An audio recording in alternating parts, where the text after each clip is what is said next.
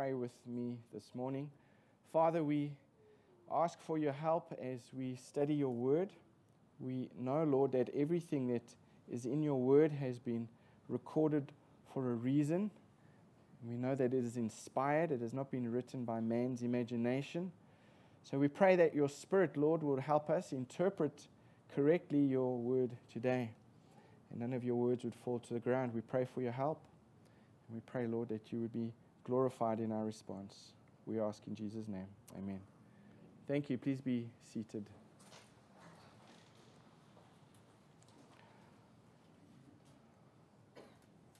Is that, is that book there, the Dave Furman's book?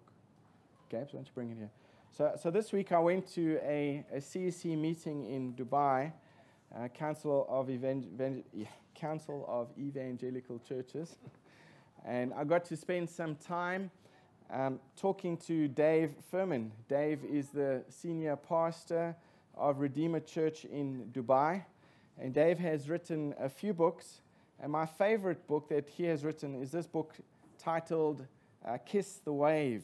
It is available downstairs, and I would recommend it and encourage you uh, to read this book. This book is about learning how to experience the nearness of God in the middle of suffering, and that God, in His grace, always designs trials for our good.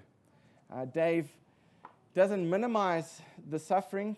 In fact, he comes from a very credible place a position to speak into the subject because he has, for more than a decade, lived with a de- debilitating nerve condition in both of his arms.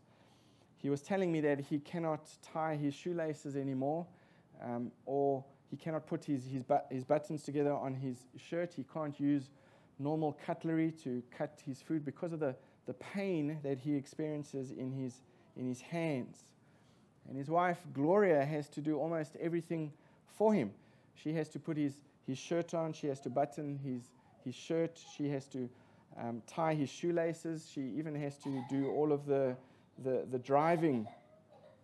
And he said to me that he has become very dependent on his wife. And then he said this he said that God has humbled him to where he has learned to accept her help and to be dependent on her. And I thought much about this on my drive back from Dubai that day. You know, the local church should, should be like this in many ways. You know, we as a church, we should be willing and we should be able to come to each other for help in our, in our pain and, and in our struggles. You know, we as a church should be willing to come alongside a, a brother or a sister and help them in their, their need, whether it is a physical need or whether it is a, a spiritual need. You know, we should be dependent on each other. We should not be independent of each other. And every Christian needs emotional support. Every Christian needs instruction in the word. Every Christian needs help from their brothers and sisters in the community of the saints. But the problem is, if you think about it, the problem is, is our selfishness. The problem is we, we want to be independent. We, we want our privacy. We want our comfort.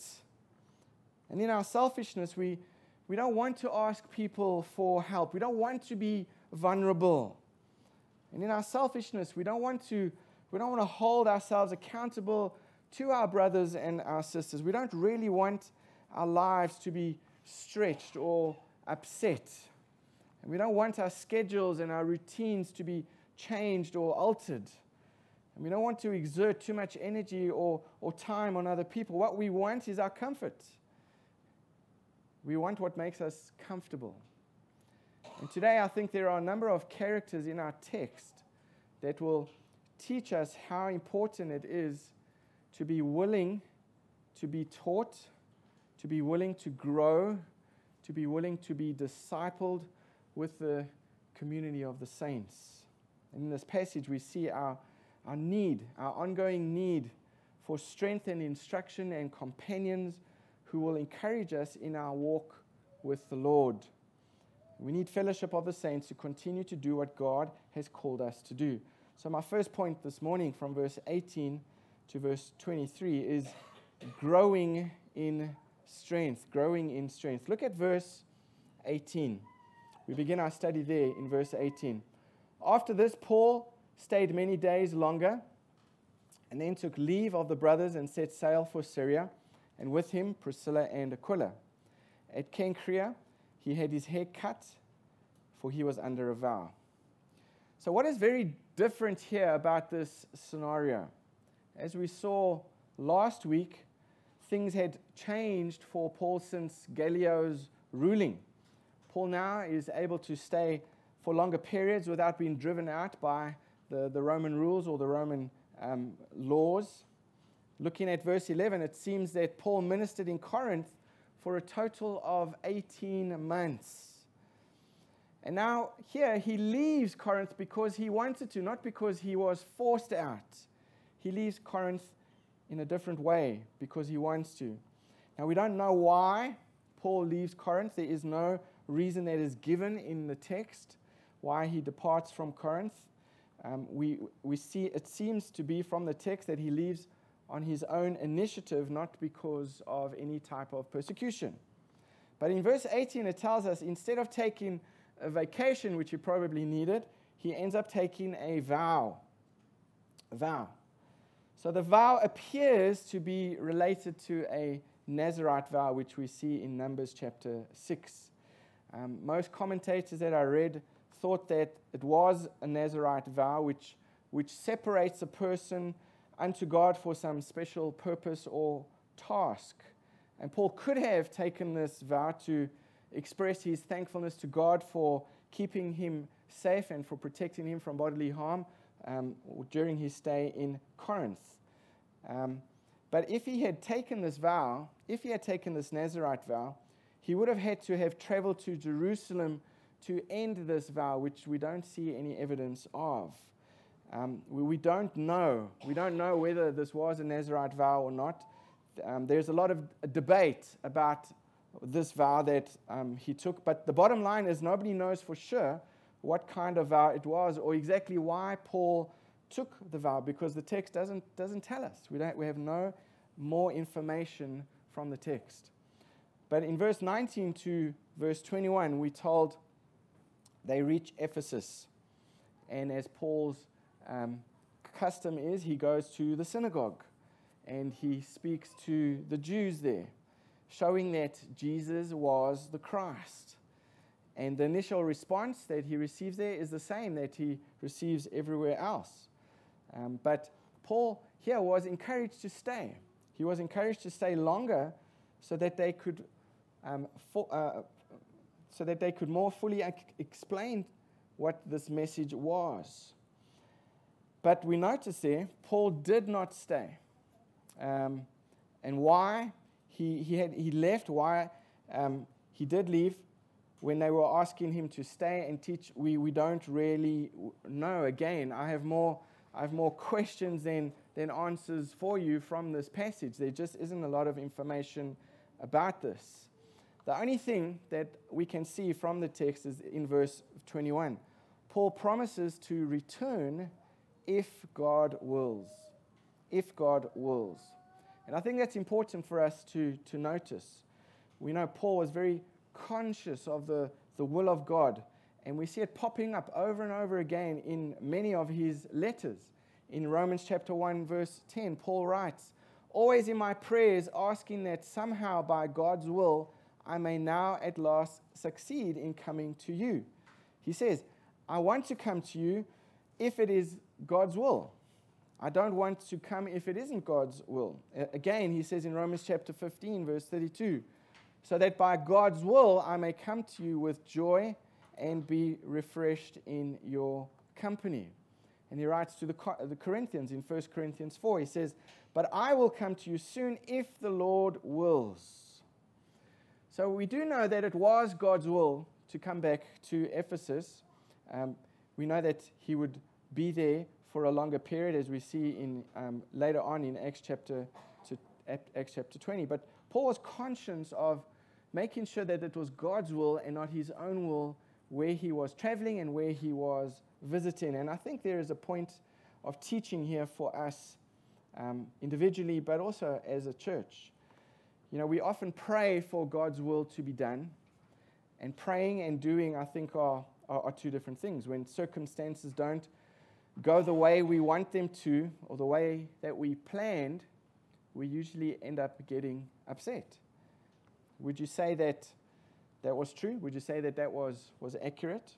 If we believe that God controls every event in time, if we believe that nothing happens apart from His sovereign plan, then why do circumstances upset us?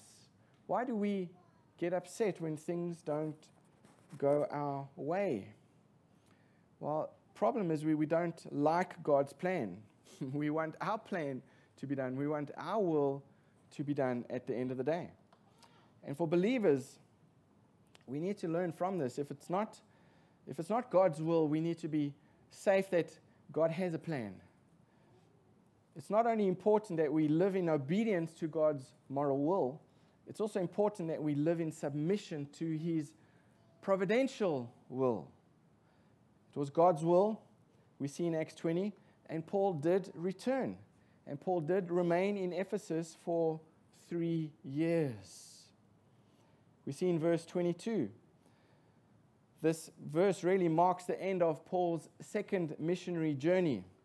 So he left from Antioch and he now is back at Antioch in verse 22. And now in verse 23, this really start, marks the start of his third missionary journey. But notice there in verse 23, where did he start? Where did he go on his third missionary journey? What, is, what does the passage tell us?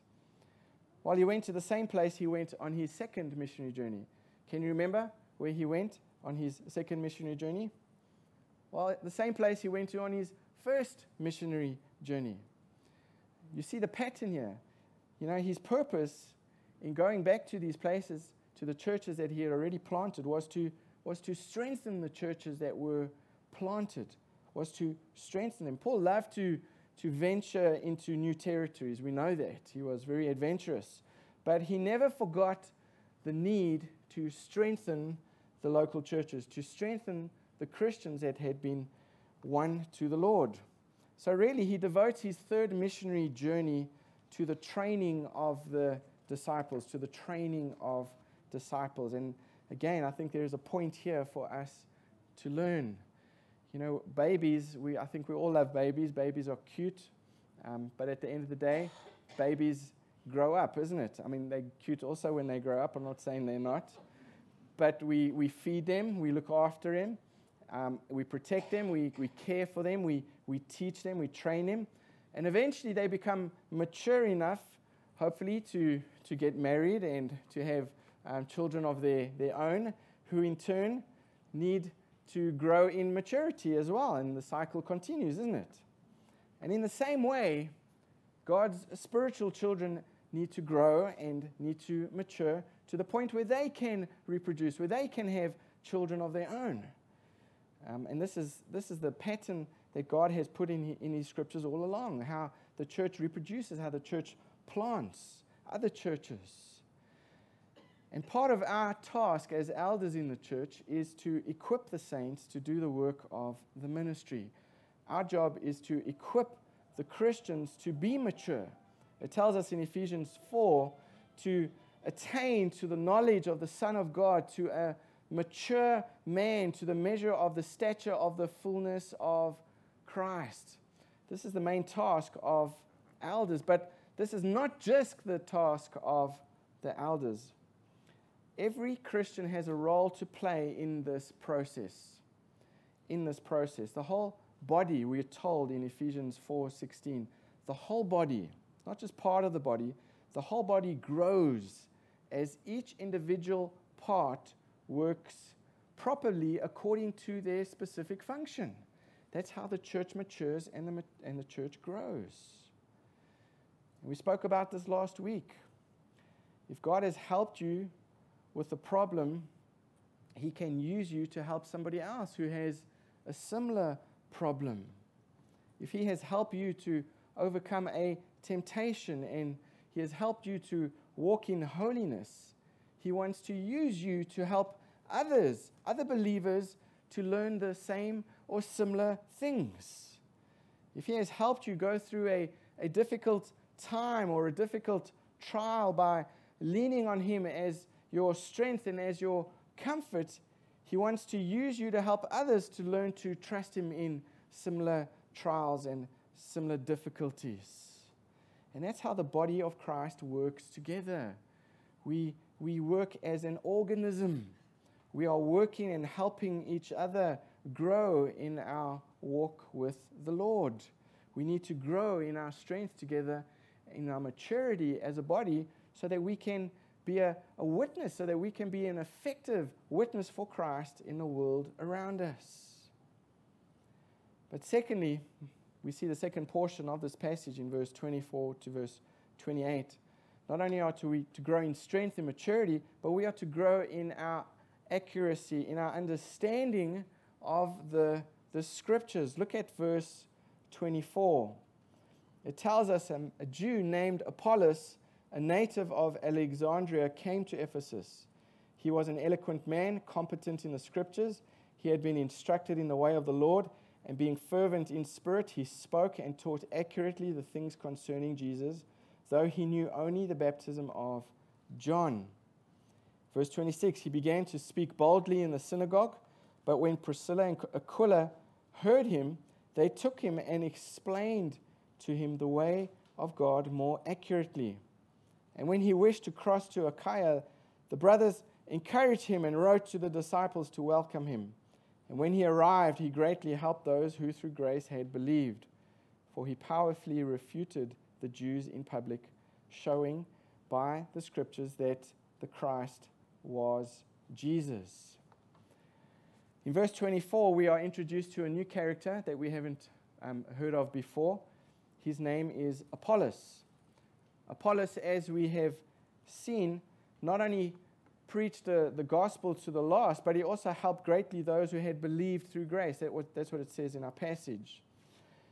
And Aquila and Priscilla, who were Paul's friends from his previous journey, they had come alongside Apollos and they had helped Apollos come to a more accurate and a, and a deeper understanding of the things of God.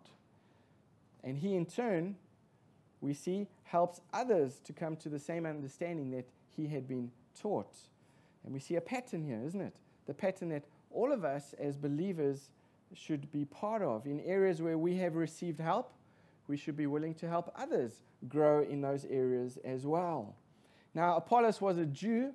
Um, the scriptures tell us he was a Jew from Alexandria, which was a famous um, center of learning. Verse 24 Luke calls him an eloquent man, which refers either to his um, speaking ability or to his learning or to his education. Uh, he was probably a, a very well trained public speaker. He was able to communicate in a, in a way that held people's attention.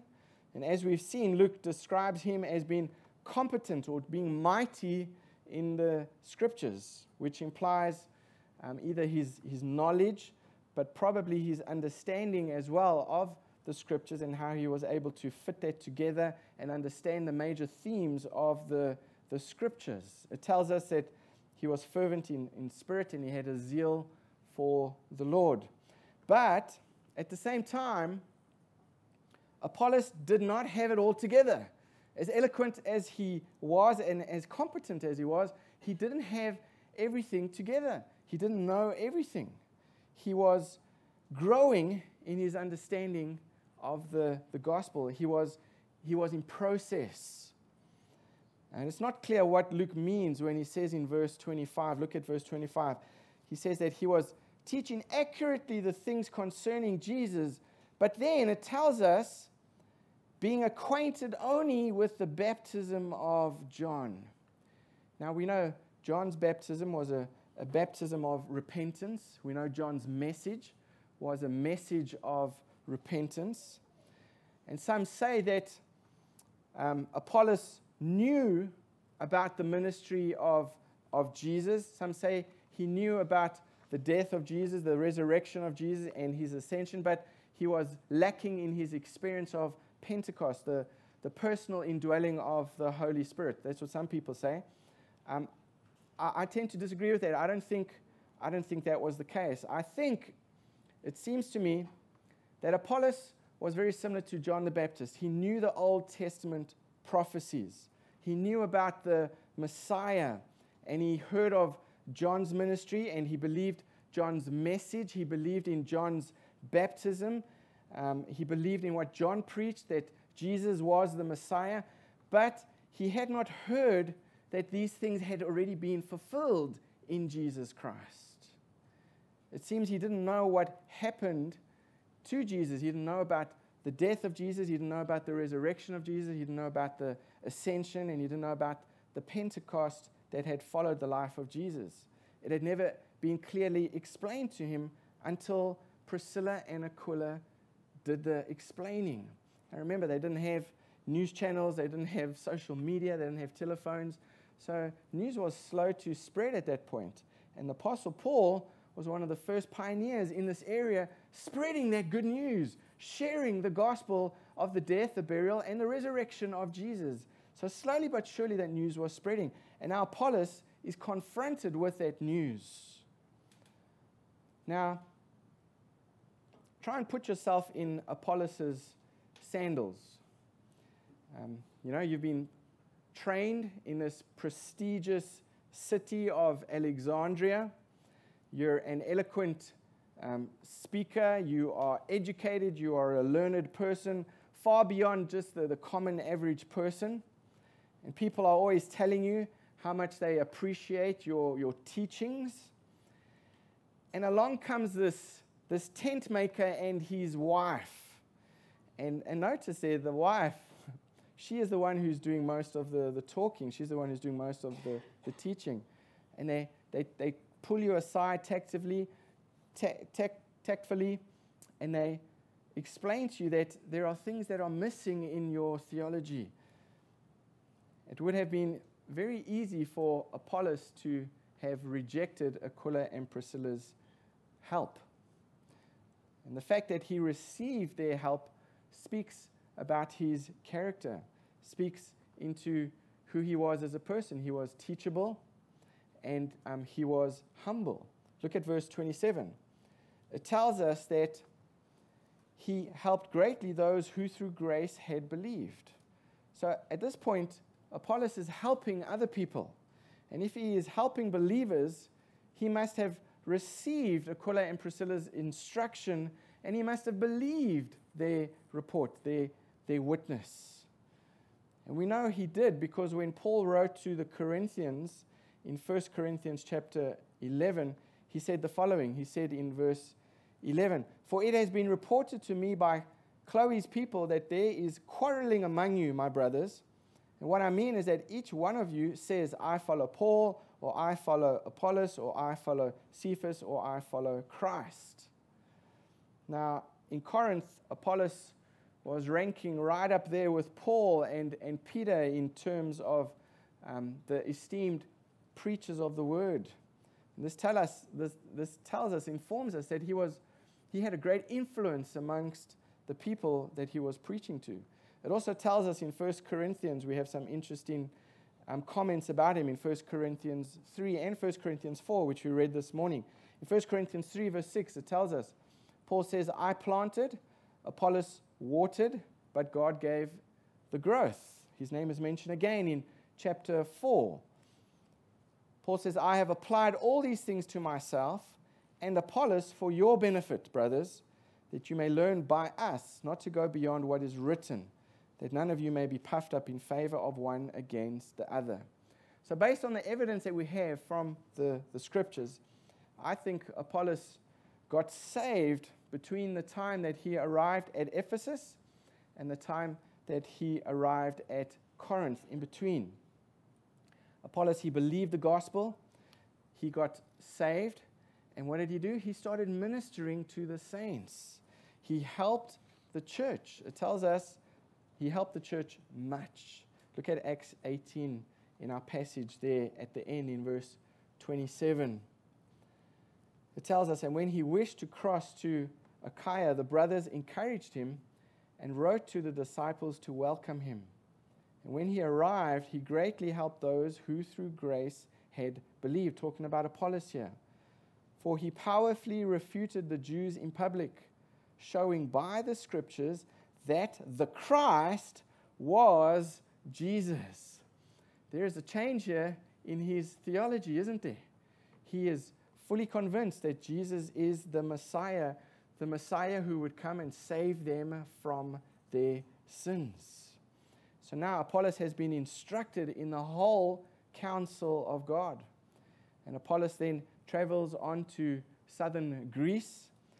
And the brethren, they, they send a letter with him exhorting the disciples to receive him and that he is, in fact, a genuine teacher of the gospel. And this really is the beginning of the third missionary journey that we spoke about earlier on. But I think there's a number of things that we can learn from this passage. And, and clearly, number one is that nobody receives grace, no one believes apart from receiving the grace of God. And no one serves effectively unless God's grace is upon them. And God doesn't save us because we are eloquent. God doesn't save us because of our education. God doesn't save us because we are clever. God saves us because He wills that. It is His divine election. And He doesn't use us because we have it all together or because we are qualified. It is all because of God's grace. It is all because of God's grace. And He uses us in spite of our shortcomings. Even though we don't have it all together, even though we don't know everything, He still uses us to build the body of Christ. It tells us, Paul writes in 2 Corinthians chapter 4, verse 7, he says, We have this treasure in earthen vessels, so that the surpassing greatness of the power will be of God and not from ourselves. God chooses us, He saves us, He sanctifies us, and He uses us for His purposes. You know, in a church like ours that is constantly changing, people that are coming and people that are, are going, we, we need to remember that we are all in different stages in our walk with the Lord. And there may be some who attend here uh, regularly but have not yet put their faith and their trust in God as the Savior. They may have heard about Jesus, they may understand that Jesus has come to this earth, but they may not fully understand the implications of the gospel or have repented of their sins. There are others who are um, babies in their faith, who are learning, and those of us who are further down the road, and we need to, we need to minister to these people and treat them with the same, the same tolerance that we, that we treat our children with. You know, we shouldn't expect a one year old to act like a a 10 year old, or we shouldn't expect a, a 10 year old to act like an, an 18 year old. You know, rather, as, as mature believers, we need to model mature behavior to, to even our children. And then we are to gently come alongside them and help them understand how to live in a mature, a more mature way. But none of us have arrived at perfect sanctification. None of us have arrived or been glorified yet. We are all in process. We are all growing as, as, as children in our faith, in our walk with Christ. We're all in a process, but at the end of the day, we all need each other. We all need each other. We all need support, whether it's emotional, we all need to be instructed in the way of the Lord, whether it's spiritual. We all need our eyes to be open to some of the, the blinkers that we have on in our, in our way that we've been brought up. We need help from the community of the saints, the body of Christ that the Lord has put us in. We need to overcome our selfishness and we need to ask for help. We need to overcome our busyness and we need to offer help where it is needed. We need to hold ourselves accountable to our our brothers and our sisters in the Lord. And we need to stretch ourselves and be willing to be stretched beyond our comfort zones, beyond our, our comfortable routines, and beyond our comfortable lifestyles. And in closing this morning, I want to ask three questions to help you apply this, this message. And the first question this morning is Are you focused on proclaiming the gospel? Are you focused on proclaiming the gospel to the lost? And you may be thinking, you know, Pastor, I'm not a gifted evangelist. Let me assure you, neither am I, okay? Neither am I. But we're all called to help fulfill the Great Commission. We're all called to be a witness of Christ. And what I'm talking about here is a matter of being intentional, a matter of deliberate focus, using the opportunities the Lord has given us to be a witness for Him in a dark place, especially here where we are, where we are living, where the Lord has placed us.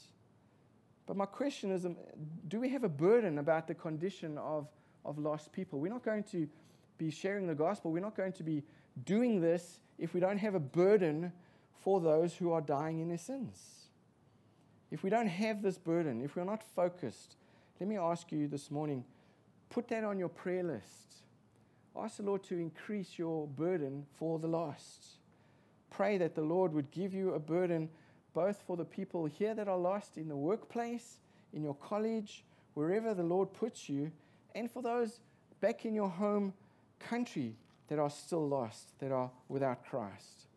And maybe you don't even want the opportunity to talk to somebody about Christ because you've had a bad experience. Or maybe you think that you'll be at a loss for words, that you won't know what to say. But again, let me encourage you that get some training. You know, we have opportunities for you to grow in your understanding of the gospel. We have book clubs, we have different Bible studies, we have different discipleship groups. Get some training, read some books on the subjects that we have recommended. And when the opportunity does come up, do as Apollos did focus on the person and the work of, of Jesus Christ. My second question this morning is Are you, are you focused on strengthening the church? Maybe you're thinking, Pastor, I'm not gifted as a pastor. I'm not called even to be a pastor. Um, and that, that's not what I'm asking. that's besides the point. You know, if God has helped you to grow in your faith, He expects you to help others to grow in their faith. And yeah, granted, you may not be a Paul or you may not be an Apollos, but you may be a Priscilla or a Aquila. And they were vital in this machine, in this mechanism. They were vital in helping Apollos get to the point where he understood completely and where he was able to be more effective in his, in his evangelism. You may be a Priscilla or an Aquila that can come alongside somebody and quietly instruct and intentionally disciple. We are all vital in God's work. You know, what if they had thought, well, we aren't in the same league with this Apollos. We're not as educated as Apollos. Someone else will have to talk to Apollos. Someone else will have to do that work. What if they did that?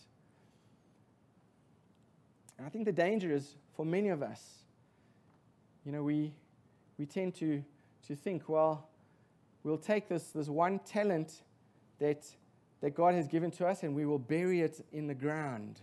We don't have five talents, we just have one talent.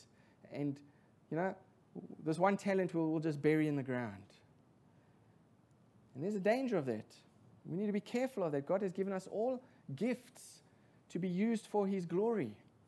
And just because He may have given us one talent, that's not an excuse not to use it. It's not an excuse to, to hide it or bury it in the ground. God puts every believer on his team. We're not spectators in the grandstands watching this game. We are part of this team that is playing this game. He doesn't want us to be these bench warmers, warming up the, the benches. He wants us to be participating in this game. We need to be in this game. We need to be focused on strengthening the church. We need to be focused on using the gifts God has given us to build the community of saints that God has placed us in. Are we focused enough on strengthening the church? My third and last question this morning is Are you growing in your Christian walk? Are you growing in your Christian walk? I'm not asking you this morning, do you still have a way to go before you're perfect? I, I understand that. We're all not perfect yet. Ask my wife. Uh, what I'm asking you is are you deliberately doing things to help you to grow in the grace and the knowledge of our Lord and of our Savior, Jesus Christ? Do you go often to God's Word? Do you seek the Scriptures for help, for understanding, so that you can understand God's character, so that you can understand His will for your life more accurately? Do you participate in home groups, in Bible studies? Are you helping and participating in those home groups? Do you study and meditate on the Word, trying to get a, a better grasp of who God is and His revealed truth for, um, for all of us? Do you read Christian books? Do you read Christian books or do you? How much time do you read Christian books and how much time do you spend on TikTok? Are we intentional? Are we deliberate in growing in the grace and the knowledge of our Lord and of our Savior, Jesus Christ? You know, we won't grow as a Christian by accident. We have to make it our focus, we have to make it a priority. So, in conclusion, this morning, this, is just, this has been more instructional today, and I'm thankful for that. Let's be patient with each other. Be patient with me, and I'll, I'll be patient with you. I'll try, since God isn't finished with any of us, is He? God is still working on us. But also, let's be deliberate. Let's be intentionally focused on making the gospel known, on building up one another and growing each other and growing personally into our relationships with each other and growing personally in the things of the Lord as He has taught it to us and it, as we understand it in the scriptures for His glory and for our joy. I say that often, isn't it? When I say our joy, I'm talking about the church's joy, not just us independent of each other, but for the joy of New Life Church, that we would be a mature people, that we would be effective in our witness, that we would be effective in our love and our counsel for each other as we grow together in grace.